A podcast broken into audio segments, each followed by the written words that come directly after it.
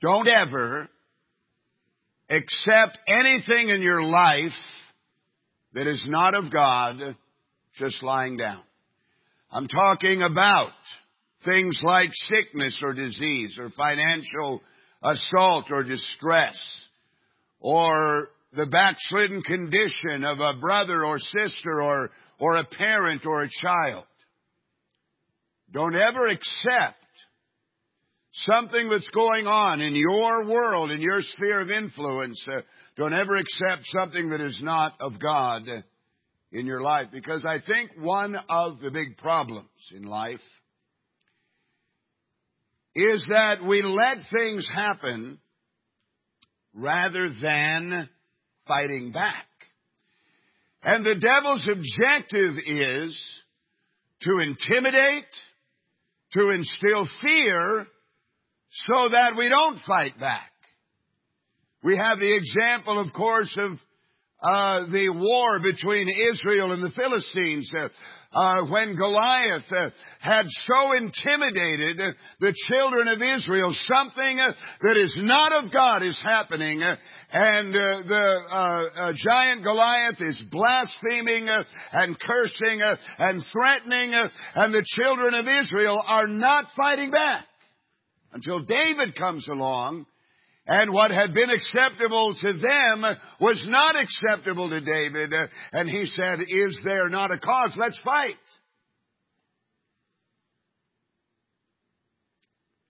The recent tragic events of these mass shootings that have happened uh, in our country over the last, let's just take the last few years or so, in movie theaters, in places of employment, on army bases, in a nightclub the other day, and there are others, schools, of course.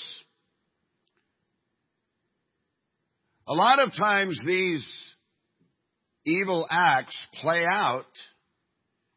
No one is ready. No one is prepared. No one is equipped and armed to resist uh, and fight back uh, and stop the madness. Uh, a lot of times by the time the first responders show up, all the damage has been done. And there's a fairly unhelpful mentality that is pervasive.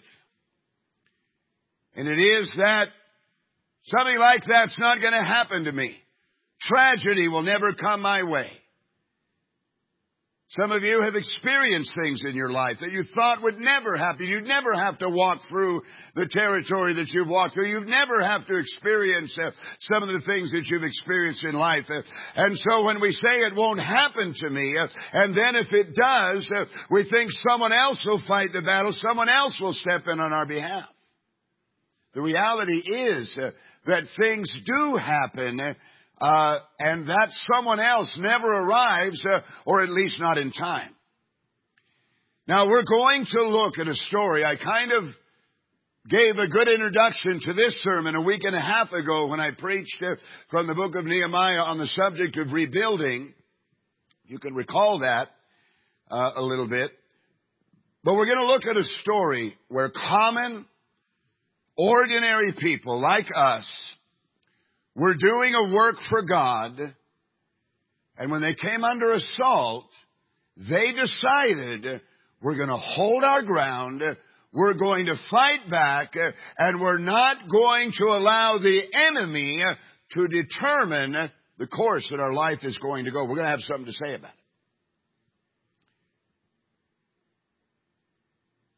Too often in life, I think, we don't fight back when we can, or we just simply give up. The situation has been in place for so long, we just simply accept it as the way things are, the way things have to be, and we stop fighting back sometimes. We have the option to fight back, and if we do, things can change for the better in our lives, with our families, in our church. We are preparing for two days, Tuesday and Wednesday, of fasting and prayer. And I want to present this sermon as a way of inspiring you to participate in that. But not just uh, for these two days, but to hopefully establish something that is going to set the wheels in motion for the rest of your life. So let's read our text. It's Nehemiah chapter 11, chapter 4, uh, verse 11. Uh, we'll just read the story and then I'll kind of set the stage as we move through the message tonight. And our adversary said, this is verse 11, chapter 4, and our adversary said, this is what the enemies of the people of God are saying, they will neither know nor see anything till we come into their midst and kill them and cause the work to cease. So it was when the Jews who dwelt near them came, they told us ten times, from whatever place you turn, there will be upon us. Therefore, this is Nehemiah responding to this threat. He said, Therefore I positioned men behind the lower parts of the wall at the openings I set the people according to their families with their swords and their spears uh, and their bows. And I looked and arose uh, and I said to the nobles and to the leaders uh, and to the rest of the people, do not be afraid of them. Remember the Lord, great and awesome. Fight for your brethren, your sons, your daughters, your wives, your houses. And it happened when our enemies heard that it was known to us and that God had brought their plot to nothing that all of us returned to the wall, everyone to his work. So it was from that time on that half of my servants worked at construction while the other half held the spears, the shields, the bows, uh, and wore armor. Uh, and the leaders were behind all the house of Judah. Those who built on the wall and those who carried burdens uh, loaded themselves so that with one hand they worked at construction uh, and with the other hand they held a weapon. And every one of the builders had his sword girded at his side as he built and the one who sounded the trumpet was beside me. Then I said to the nobles, the rulers, and the rest of the people, the work is great and extensive, and we are separated far from one another on the wall. Wherever you hear the sound of the trumpet, rally to us there. Our God will fight for us. So we labored in the work. Half of the men held the spears from daybreak until the stars appeared. At the same time, I also said to the people, let each man and his servant stay at night in Jerusalem, uh, that they may be our guard by night and a working party by day. So neither I, my brethren, my servants, nor the men of the guard uh, who followed me took off their clothes, except uh, that everyone took them off uh, for washing. Fight back. So let's talk about the battleground of life. And I know that there are a lot of people, we're kind of used to uh, discourse and rhetoric and discussion and preaching uh, about spiritual warfare, uh, but there are a lot of people that don't like to view life in this context. But it is reality. Life is a battleground. We're fighting for things in our marriages, in our families, uh, in our finances, uh, and in our church. Uh, and you better get used to the idea. The battleground of life is not all that there is to life, uh, the, but there are moments uh, and there are seasons uh, where you have to rally yourself and we have to rally together and you are going to have to fight for the things that matter to us in life. Paul wrote to Timothy and said, But you, O man of God, flee these things and pursue righteousness, godliness, faith, love, patience, gentleness. Fight uh, the good fight of faith. Uh, lay hold uh, on eternal life. Too often, we only think of fighting as in a bad sense. Sometimes that mentality can take over a, a, a political party a, or even a government where all war and all fighting is all bad and it has to be avoided at all costs. While we may not like war, we don't like to fight, we don't have to send men and women into the battlefield. We know as a nation that it is necessary. This word that the apostle Paul uses uh, by inspiration of the Holy Spirit, the word fight there, fight the good fight of faith. Uh, the word refers to a battle. a struggle fraught with danger uh, where death could be the result. Now, of course, this is referring to the spiritual realm where the stakes are very high. Either your spiritual life, your calling, your future, God's will for you is going to be preserved and it's going to, it's going to survive the assaults of life uh, or things all around us and in us are going to die if we don't fight.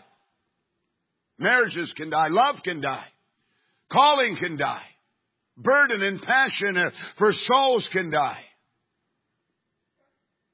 Timothy wrote, some, uh, Paul rather, some of his very last words in a prison cell, uh, under a death sentence. Uh, 2 Timothy 4 7, uh, I have fought the good fight.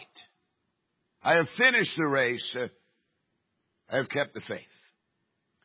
Now, the quality of your spiritual life right now testifies to how well you have been fighting this battle.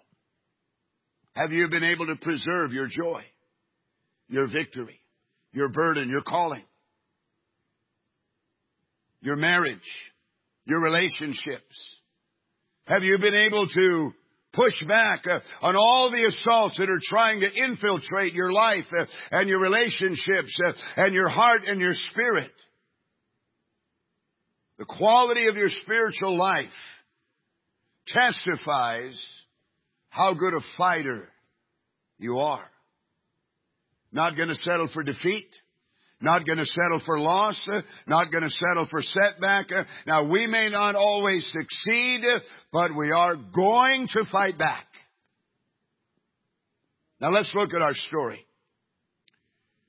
Nehemiah is in the process of rebuilding the walls of Jerusalem and taking away the terrible reproach that the inhabitants of Jerusalem were suffering under by virtue of their enemies. I gave the history last week, but let me make a few other points, a few of the same points. Israel first returned from a 70 year captivity in 536 BC. They came back. They rebuilt the temple. They rebuilt infrastructure. They rebuilt the homes. They reoccupied the city, but they never rebuilt the walls. 92 years pass. They're vulnerable, they're weak. They're subject to enemies. They live in fear and they live in reproach. And that had become the status quo. Oh well, I just guess that's the way things have to be. I mentioned to you last week the walls were four and a half miles long, 40 feet tall and 8 feet thick, and they had been dismantled. The gates had been burned. It was too monumental of a task. They had felt, we can live without them. Who needs walls anyway? Uh, and we're just going to accept this as the situation. And then, from 800 miles away, Nehemiah's in Babylon and a messenger comes from Jerusalem and tells him the survivors who are left from the captivity in the province are in distress and reproach. That's how they're living. That is the accepted status quo that they're living in. They're in distress. They're in reproach. There's something that they can do about it, but they don't do it. Uh, they don't do anything about it. The wall of Jerusalem is broken down. Gates are burned with fire. So it was, Nehemiah writes, when I heard these words, I sat down and wept and mourned for many days. He said, you know what? We're fighting back. What had become acceptable to the children of Israel was not acceptable to Nehemiah. What had become acceptable to the army of Israel in the battlefield against the Philistines was not acceptable to David.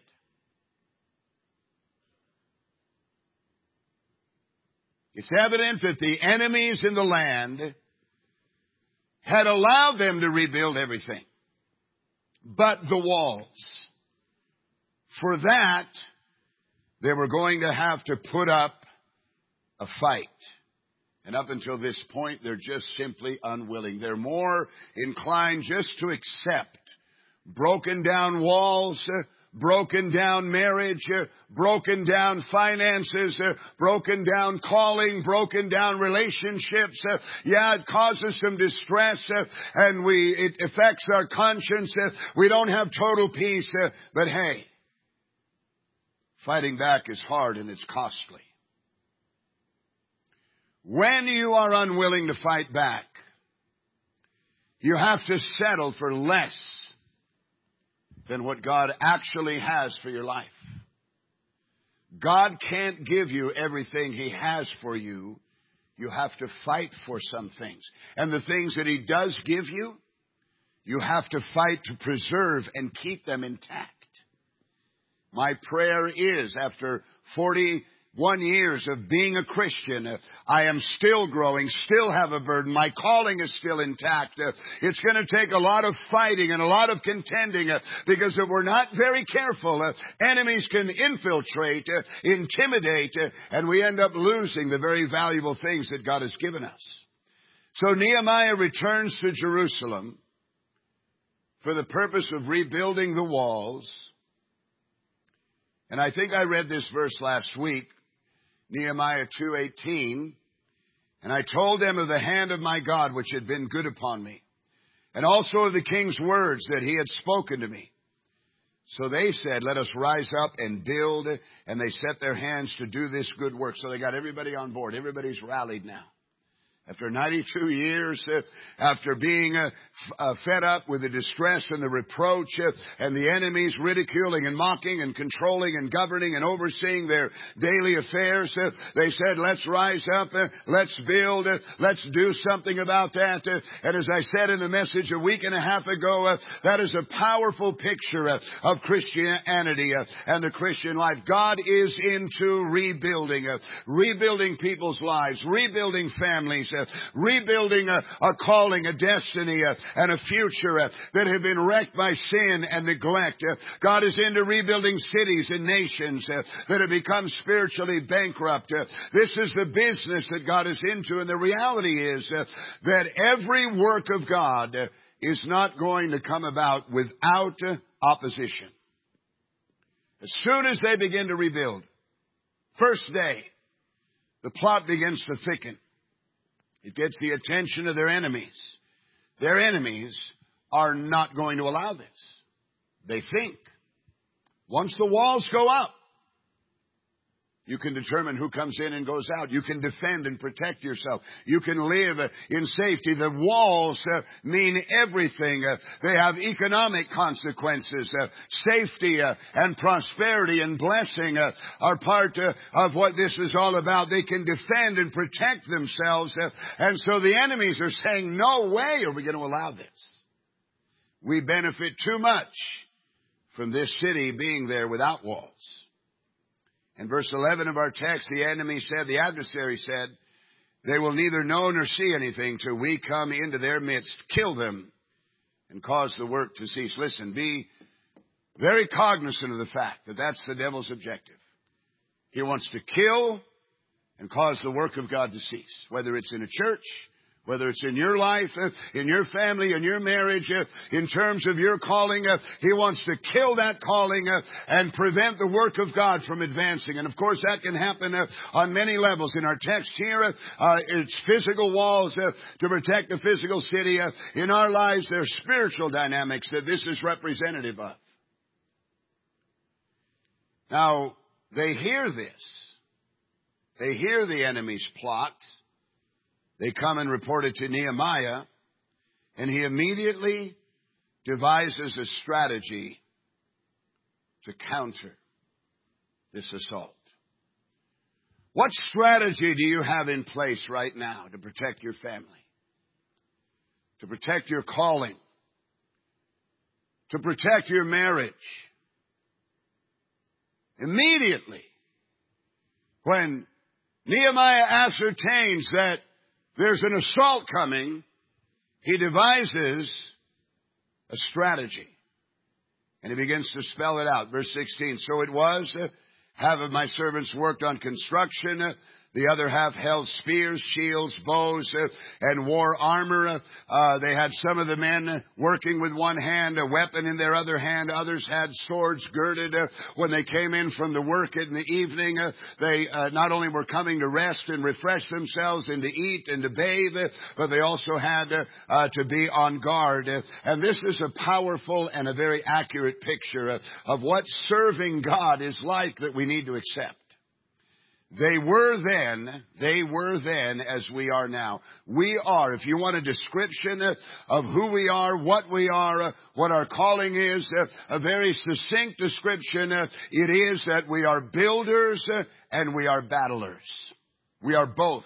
We're not just one. Be nice uh, if all we had to do in life was build and construct. Uh, that's exciting. Uh, I love watching projects and building uh, and construction. Buildings go up uh, and such things. Uh, but besides being builders and having a vision for building, we also have to be battlers. in our text, they're building, they're constructing, they have tools in one hand, and they have weapons to fight in the other hand. They are saints uh, and they are soldiers. Uh, and the problem is that many people view, many people uh, never view their spiritual life in this context. Nehemiah is trying to restore a city the way it once was. You got a picture. Jerusalem, 500 years previous to this, under David and Solomon was the wealthiest city, the most powerful city, the most beautiful city. It literally was the center of the world. People were paying tribute to the king of Israel. There's a story in the Bible about Candace, queen of the Ethiopians, who went uh, and uh, and uh, just to see and was blown away by what she saw, the wealth uh, and the and the beauty uh, and the prestige. Uh, and so this city, 500 years later, had been destroyed. And now they're engaged in the hard business of rebuilding. Even after 92 years of reoccupation, reconstructing the temple, rebuilding infrastructure, rebuilding homes, and actually living uh, in the city once again, after 92 years, it is still a shadow of its former self. And again, I can't think of a better picture of what Christianity is all about. Let's take that beautiful city of Jerusalem 500 years previous as your life. Saved, called, presence of God, joy, victory, advance, answering altar calls, protecting your calling, and over time, slowly, assaults begin to come. And we're not so reticent to protect ourselves and to guard. We start allowing for compromise uh, and we start allowing for lukewarmness. Uh, we start making room for a little sin here uh, and a little sin there. And there doesn't seem to be any difference from one day to the next. But you flash forward 10 years, if you could see where you're going to go and be 10 years from now, you would stop the compromise immediately if you knew where it was leading. And I wonder what has become of you here today. What has become of our calling? Our relationship with God, our prayer life, our love, our passion for the things of God. There's an active struggle to prevent the work of God from advancing in your life. So let's talk about fighting back. You know, the first, this is an interesting story. Because a lot of times we don't see ourselves as warriors, soldiers. We would rather be spectators. The first major battle of the Civil War took place just outside of Washington, D.C. It was called the Battle of Bull Run. People came, they, they, the, the, the battle was announced, I guess family members of the soldiers. And the population of the city came out to the place where the battle was going to be fought with picnic baskets to watch, to be a spectator until their side started to lose uh, and they had to flee and run for their lives. The idea of being a spectator. In the run up to World War II, there was a real hesitancy that was pervasive in America to get involved uh, in the war theater in Europe uh, and the uh, threats that were underway in the Pacific theater. Most of the population of America didn't want to get involved until December 7th, 1941, uh, when Pearl Harbor uh, in uh, Oahu, Hawaii was attacked uh, and bombed uh, by the Japanese. that woke us up, and it was then that we decided we're going to have to fight back now. Because if we don't, we're going to be overrun. See, you're going to have to be prepared to fight as a Christian, as a husband, as a wife, as a parent, as a member of a church and a fellowship that has a vision to advance the gospel around the world. We don't have the option of taking the position of being a builder and not being a battler. Ephesians chapter 6, very familiar verse. We wrestle not against flesh and blood, but against principalities and powers, against the rulers of the darkness of this world. Notice he starts that discourse with we, not I. We wrestle not against flesh and blood. There are so many his heroic accounts and stories of people who had no intention of fighting, their skill as a warrior had yet been unrealized. And then they're attacked. Then something precious to them is under assault. We've read stories about teachers in these school shootings who sacrificed their lives in one case that I know of uh, in order to try to protect her children. Others who fought back against home invasions. And sometimes it's on a national level. An attack, a surprise attack comes, uh, and a decision has to be made. We're going to have to fight back. We know a little bit or a lot of the history of Winston Churchill. I've read quite a bit about him, the British Prime Minister uh, during World War II. He was a warrior and a battler. He saw the threat coming. Uh, even from the mid 30s, he saw that uh, it was going to end up in a great world war. And in the run up to the war, his daughter asked him, everybody in England is scared and frightened. The Germans are bombing London and they want to invade the island and take control of it. And so his little daughter, uh, or his uh, adult daughter rather, asked him and said, what do I do if the Germans come? and he replied, get a knife. In other words, uh, you, dear, are going to have to fight back in order to protect what is valuable to you.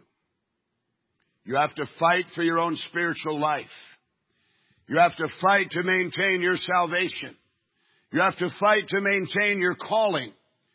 You have to fight to, to advance the will of God in your life. If you don't want to just remain stagnant uh, in your Christian life, you want to gain territory. Uh, you want more of what God has for you. Uh, you're going to have to fight for every square inch because every work of God, as I said, is going to be opposed. And so this requires constant vigilance. Your vigilance is necessary. Your preparedness is necessary. We would like to think that our country, with the military that we have, uh, is always on alert. They're always having to be ready. You never know what's in the minds and the hearts of enemies uh, and adversaries. And so now, in the era of uh, this war on terror, uh, it's a totally different war without armies, without uniforms, uh, without a lot of the types of equipment uh, and masses of personnel. Uh, it's a war on terror. And so this idea of being ready and prepared uh, is even more critical and more crucial. And we make a big mistake if we don't take this seriously. Christians who prioritize the secular, prioritize recreation over the spiritual, have no prayer life, uh, no active Bible reading uh, structure at work in their life, uh, no involvement in ministry, the church, and such things. You're making a, a serious mistake because vigilance is necessary. First Peter says, uh, be sober, be vigilant, uh, because your adversary the devil walks about like a roaring lion, uh, seeking whom he may devour. Resist him steadfast in the faith. That word to resist there means to withstand, to oppose, to set oneself against, and that is our posture in life. We're building. We like being involved in things that are exciting and inspiring and we can get passionate about a lot of things in life, uh, but we are also warriors. We're also spiritual soldiers. Uh, we're also those who have to uh, be vigilant, as that scripture says, and offer resistance when we come under assault. And there are going to be some battles in your life that you're going to fight or have to fight alone. We can solicit the help of others if we have opportunity to do so. But what about when you're driving in your car, when you're running around town, when you're on your own somewhere? You're not with another individual. And you come under some kind of mental assault, spiritual assault, some temptation comes against your life. We all have those moments, don't we? We all have moments when we're by ourselves uh, and we feel like we're going to lose it. You better be prepared then. Now, it's great if you can call somebody, Pastor, I need you to pray for me, or go over to somebody's house, but you can't always do that. If we can do that, great. But the point I'm making here is you have to be equipped and trained and ready and prepared to fight at all times, at any time, even when you are alone, when there's no one else on site to fight the battle for you. In the description in Ephesians chapter 6 of the armor of God, it's very personal. It's a helmet. It's a shield. It's a sword.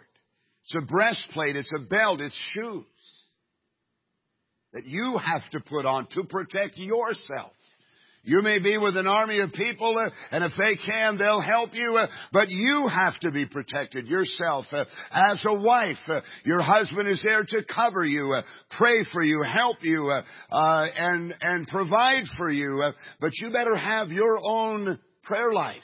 You better have your own revelation that is streaming from the Word of God by virtue of your daily Bible reading. Uh, you better be prepared because your husband uh, is not stand. Hopefully, he's off working somewhere. He's not going to be hanging around the house all day to fight your battles for you.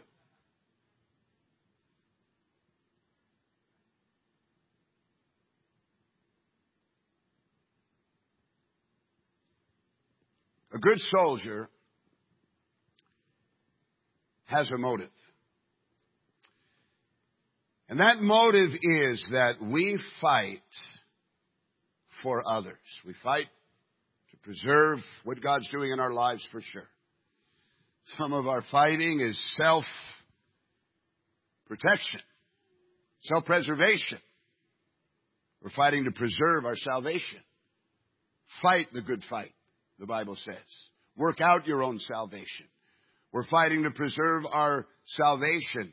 We're battling against temptations and mental assaults that come against our minds and our hearts. Uh, we're fighting on behalf of our families and the salvation of our children and our loved ones. But we also fight for others. I know and you know that we can't do everything for others. At some point, people do have to take up their own cause, uh, fight for themselves, uh, but I can battle for others uh, and give them an advantage in their life. That's why we pray. That's why I ask Ernie to provide for me every week. He's he's uh, uh, he's uh, uh, out there uh, interacting with a lot more people than I do and that I can. And so I've told him to send me a list every week, and that list uh, is between 50 and 60 uh, uh, people or families or situations. Uh, he sends it to me every Monday afternoon. Uh, I get that prayer list, and it has your names, your situation, your family, and that is on my prayer. And I work through that all week. I know that that prayer whether you're aware I'm praying for you, we as a staff are praying for you or not, uh, that prayer list uh, is giving you an advantage when we pray for you. In verse 14, I love this verse. And I looked and arose and said to the nobles, to the leaders, and to the rest of the people, Do not be afraid of them. Remember the Lord, great and awesome, uh, and fight for your brethren. Fight for your sons. Uh, fight for your daughters. Fight for your wives. Uh, fight for your houses. I want you to know that I'm fighting for you, and I want to know that you're fighting for me. We give each other an advantage. Uh, Galatians says, uh, uh, uh, uh chapter 6 verse 2, uh, bear one another's burdens and so fulfill the law of Christ. let me help you carry the load that you're carrying. isn't that helpful? Do you not feel sometimes you can't bear this burden by yourself? you can take the burden and just by talking to somebody else about it, that person can pray. and by virtue of that conversation, you're lightening the load on yourself uh, and you're taking that burden and you're putting it on someone else. Uh, when someone says, thank you for letting me know, I'll be praying for you. Uh, you're going to leave with the burden a little bit lighter. You're going to find yourself a little more able to cope with and deal with the pressures that are coming against your life. If you're struggling with your calling, struggling with temptation, tell somebody who you know is going to pray for you.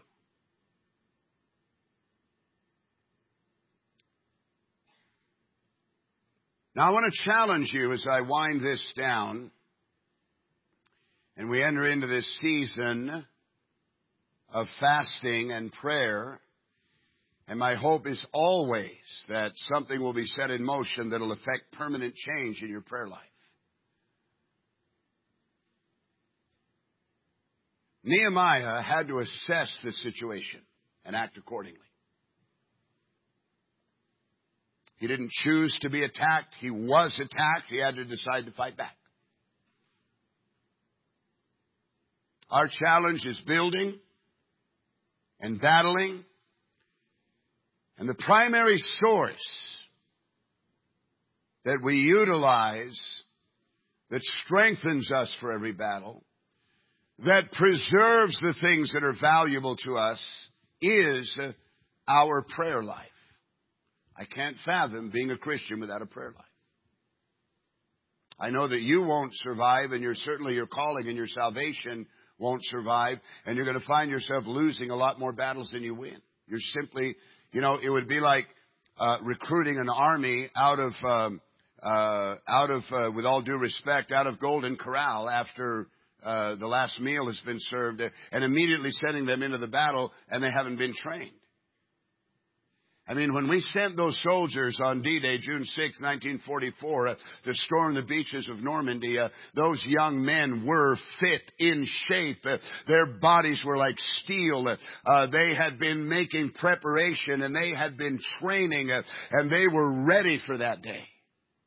The church needs to be in training and readiness for every and any assault that may come against their lives and that preparation, that training, is accomplished in your prayer life. Without prayer, without daily laying hold of God, setting everything aside, crying out in desperation, uh, without that actively at work, you'll not, you simply won't have the strength and you won't be in the spiritual shape to be able to fight the battles of life. Colossians 1 9.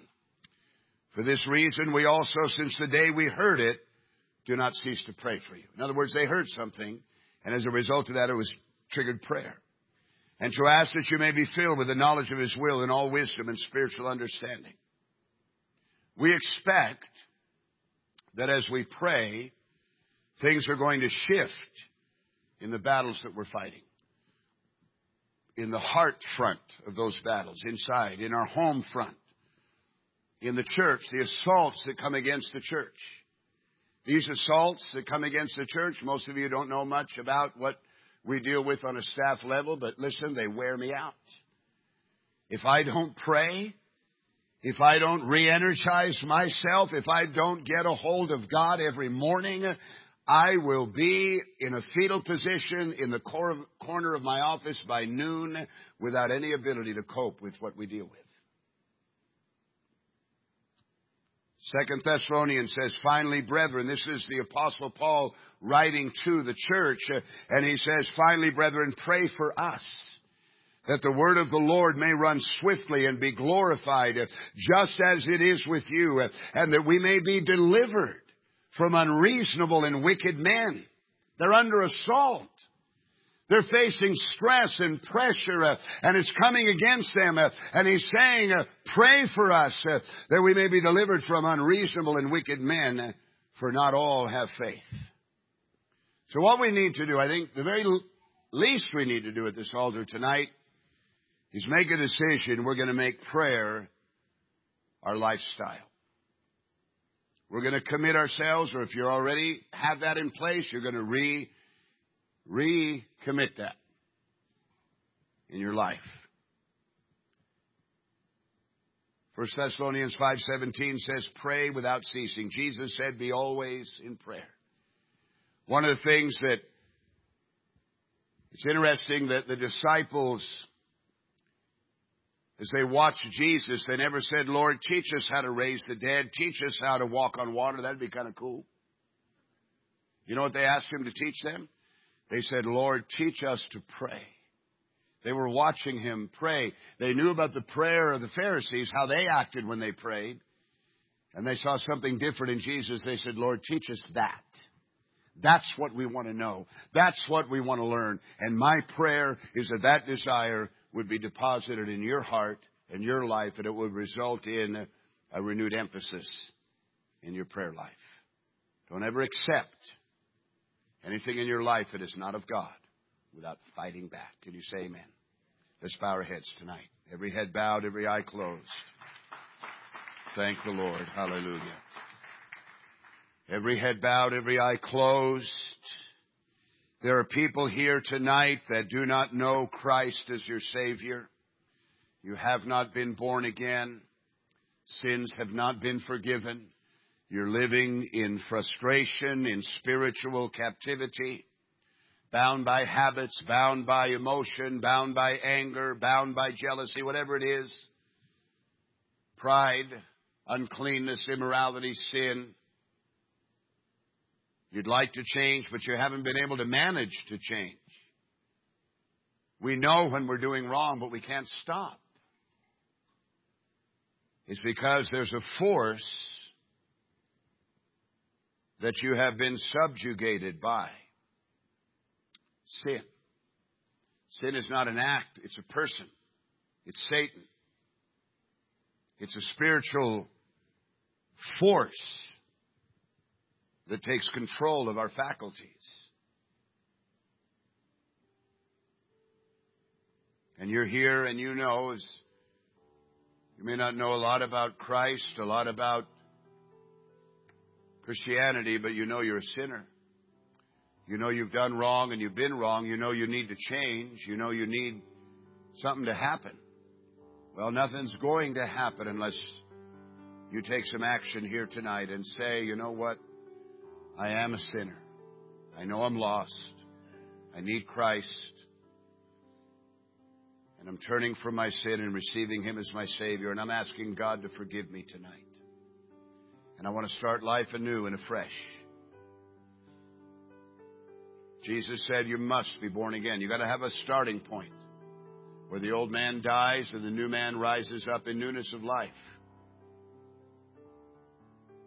You've lived in sin long enough. It's destroyed your life long enough. It's worked against your interests long enough. You have no joy or peace or happiness or fulfillment, and you will not have those things outside of a relationship with Christ. And so if you're here tonight, you're not saved, you're not born again, you're not right with God. I want you to let me pray for you this evening. Think about it. I want you to let me pray for you tonight so that you can receive Christ as your Savior. And if that describes you, I want to ask you right now just to lift your hand up. Lift your hand right up. Put it right back down. All over this building. I need Jesus. I'm ready to repent. I want to get my heart right with God. Lift your hand right up and put it right back down in Jesus' name. Amen. All over this building, I want to repent. I'm ready to get my heart right. I've had enough of sin in my life. And I don't want to live this way anymore. It's destroyed my marriage, my family, my, my happiness, my joy, whatever, whatever consequences happen, you can put an end to that tonight. By coming to Christ. Lift your hand right up. Maybe you're backslidden. Very hard for a backslider sometimes to be honest about their condition. You're not moving forward in Christ. You're going the wrong way. Just stop stopping fighting back. If you stop fighting back, then the calling leaches out. No more passion for our calling. Then our love for Christ. Uh, then all of a sudden we're diverted, we're distracted, we're not interested in spiritual things anymore.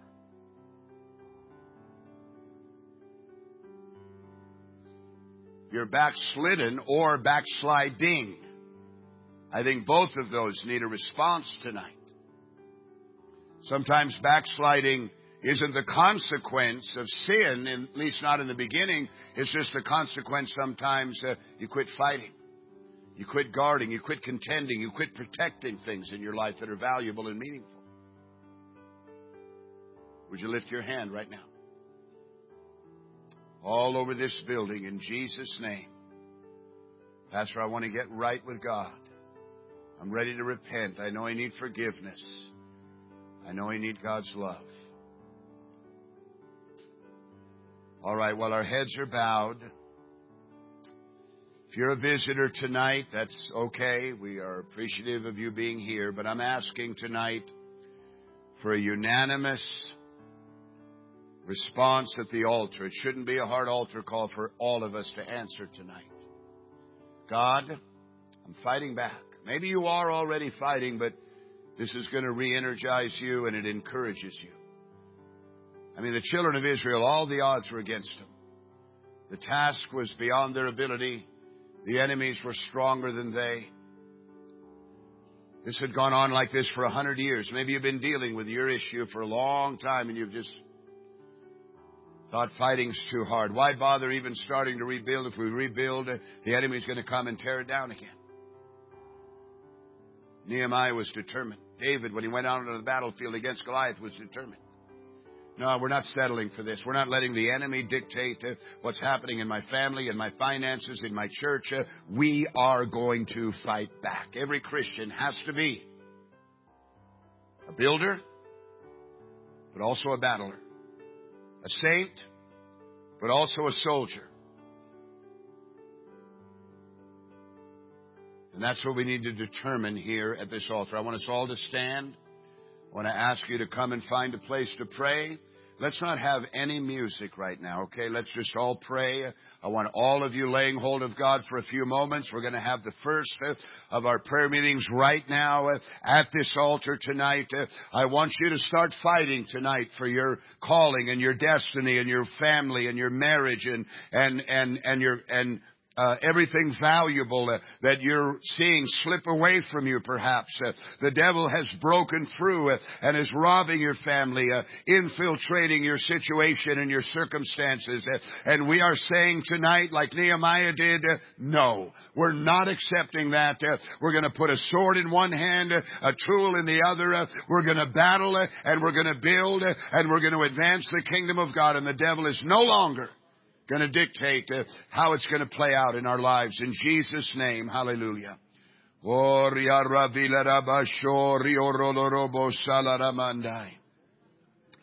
Oh God, I praise you. I love you. I need you so much tonight, Lord. God, we call upon your name because in your name there is power and there is dominion and there is authority and there is victory. I take dominion over all sickness and disease that is assaulting people's physical bodies and robbing people of finances uh, and joy and peace and victory, Lord. I take dominion over every assault of hell against marriages, against families, against finances. Oria ravila rabashoria ravila rabakoria. Laramando revila ramando rodorobo rebe rivila ramando. The kingdom of heaven suffers violence and the violent take it by force. That's what Jesus said. There has to be an aggression of faith that drives us. Otherwise, enemies are going to rule. Oh, ria ravila rabako, ria ravila ramando rodorobose. Yendere ala ravila rabasha, ria ravila ramando rodorobo salaramande. God, I praise you. I love you. I need you today. I exalt you and glorify you and worship you. Uh, for you are worthy, O God, and your name is above every name, and there is no other given uh, whereby we must be saved but in the name of Jesus. Oh, riara vila rabasho riara. Yendere ala ravila rabako riara vila ramando rodorobose. Oh, ria ravila rabasha, ria ravila ramando rodorobose. Oh God, you're worthy to be praised. You're worthy to be glorified. You're worthy to be exalted, O God. Oh, ria ravila rabasha, ria ravila ramando. Yendere ala ravila rabaka, ria ravila ramando rodoroboshe. La ravila rabakaria ravila rabakoria ravila ramando rodorobose. Oh God, I thank you and praise you and love you and exalt you and glorify you and worship you. Pour out the Holy Spirit tonight, uh, God, over this altar, Lord God. Uh, touch the hearts of all the saints, oh God. Encourage every believer, uh, hallelujah, in faith. Strengthen every heart, oh God. Hallelujah. Let us know that we are equipped unto victory, that we have all might, power, authority, and dominion to prevail in life, oh God. That we don't have to allow the enemy to run his course in our lives, but we can stand against, fight back, push back, and gain victory and gain territory uh, in our lives, oh God. Oria ravila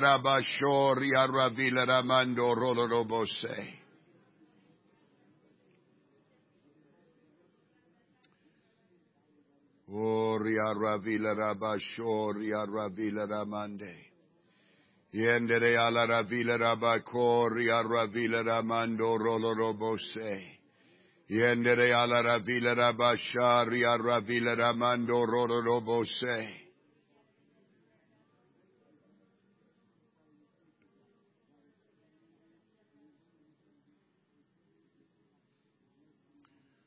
Oria ravila rabashoria ravila rabakoria. Yendere ala ravila rabakasi ala ravila rabashorio rodorobosaya. Yendere ala ravila ramando rodorobo sala ravila ramando rodorobo se.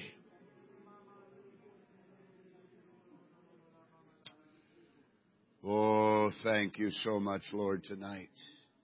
Thank you for the promises of God. Thank you for the assurance of victory.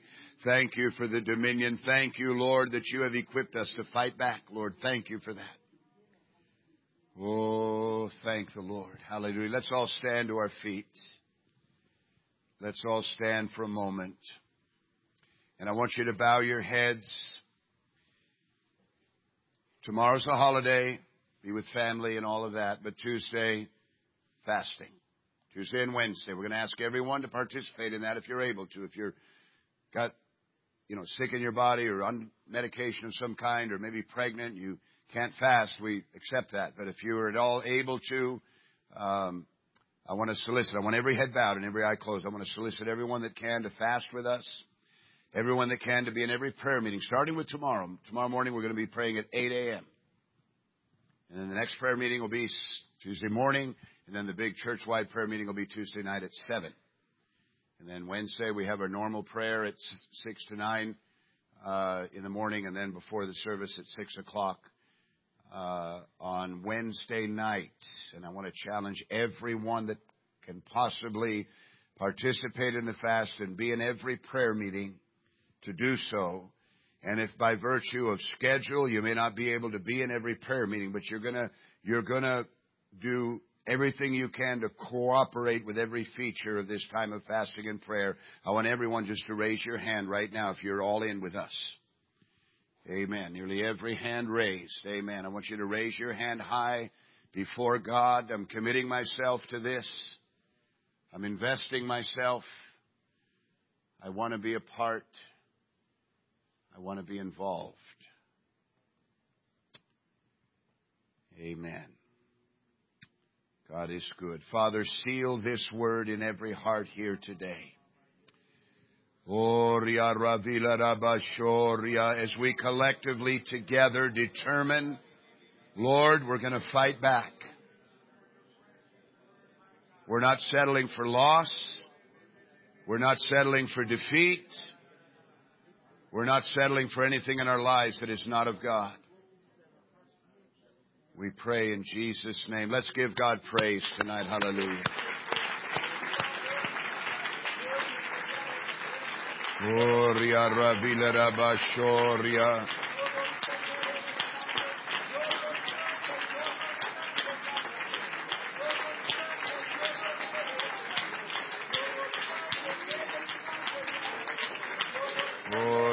Ravila Rabacoria Ravila Rabasharia Ravila Ramando Rolo Robo Rabala Ravila Ramando.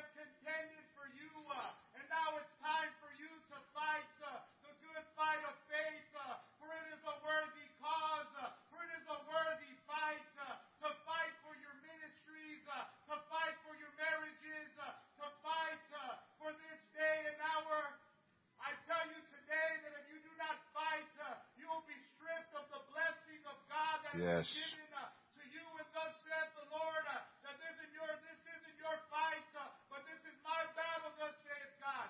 Uh, the Lord one will chase a thousand, uh, and two will put ten thousand to flight. Yes, amen. Hallelujah.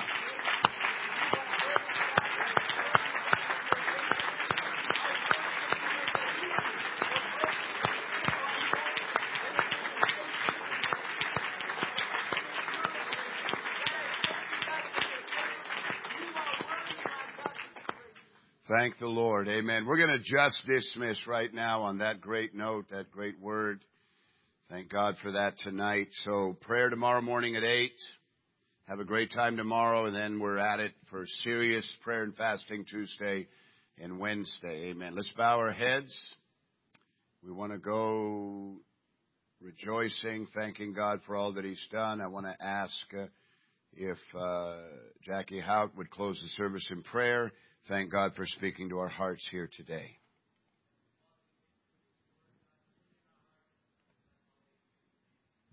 Amen. God bless you. Go rejoicing. Take time to bless one another as you're dismissed tonight.